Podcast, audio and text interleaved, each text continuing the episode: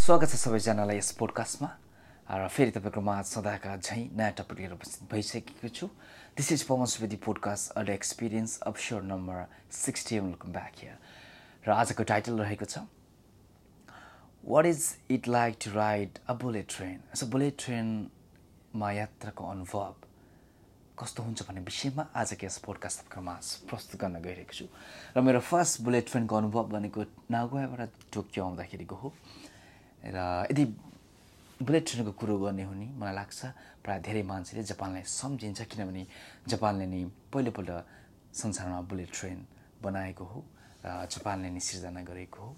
र अहिले करेन्टली जापानको बुलेट ट्रेनको स्पिड हेर्ने हो भने तिन सय बिस किलोमिटर पर आवर रहेको छ र टु थाउजन्ड थर्टीभित्र जापानले चार सय किलोमिटर स्पिड पर आवर कुद्ने बुलेट ट्रेन बनाउने लक्ष्य लिएको छ।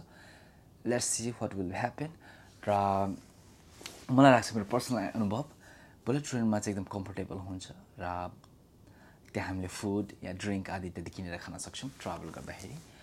र जापानको बुलेट ट्रेन चाहिँ जापानको मेन सिटीहरू डिफ्रेन्ट सिटीहरूमा हामी बुलेट ट्रेनबाट ट्राभल गर्न सक्छौँ जापानमा। तर अलिकति अलिकति बुलेट ट्रेनको ब्याड साइड भनेको एउटा लिटल एक्सपेन्सिभ रहेको छ। एकदमै एक्सपेन्सिभ रहेको छ। इभन प्लेनभन्दा पनि बुलेट ट्रेन जापानमा एक्सपेन्सिभ रहेको हामीले देख्न सक्छौँ। जब प्लेनमा जाँदाखेरि चिप हामीले पाउन सक्छौँ तर बुलेट ट्रेन यदि हामीले चुज गऱ्यौँ भने अलिक एक्सपेन्सिभ हामीले हुन्छ हामीलाई बुलेट ट्रेन चाहिँ।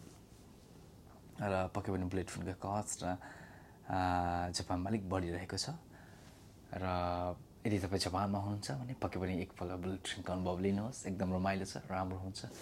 र मैले पनि अहिलेसम्म एकपल्ट मात्र बुलेट ट्रेनको अनुभव लिएको छु।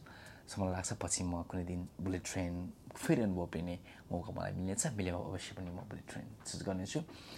यति भन्दै आजको यस पोडकास्टबाट बिदा लिन चाहन्छु। Have a great night and bye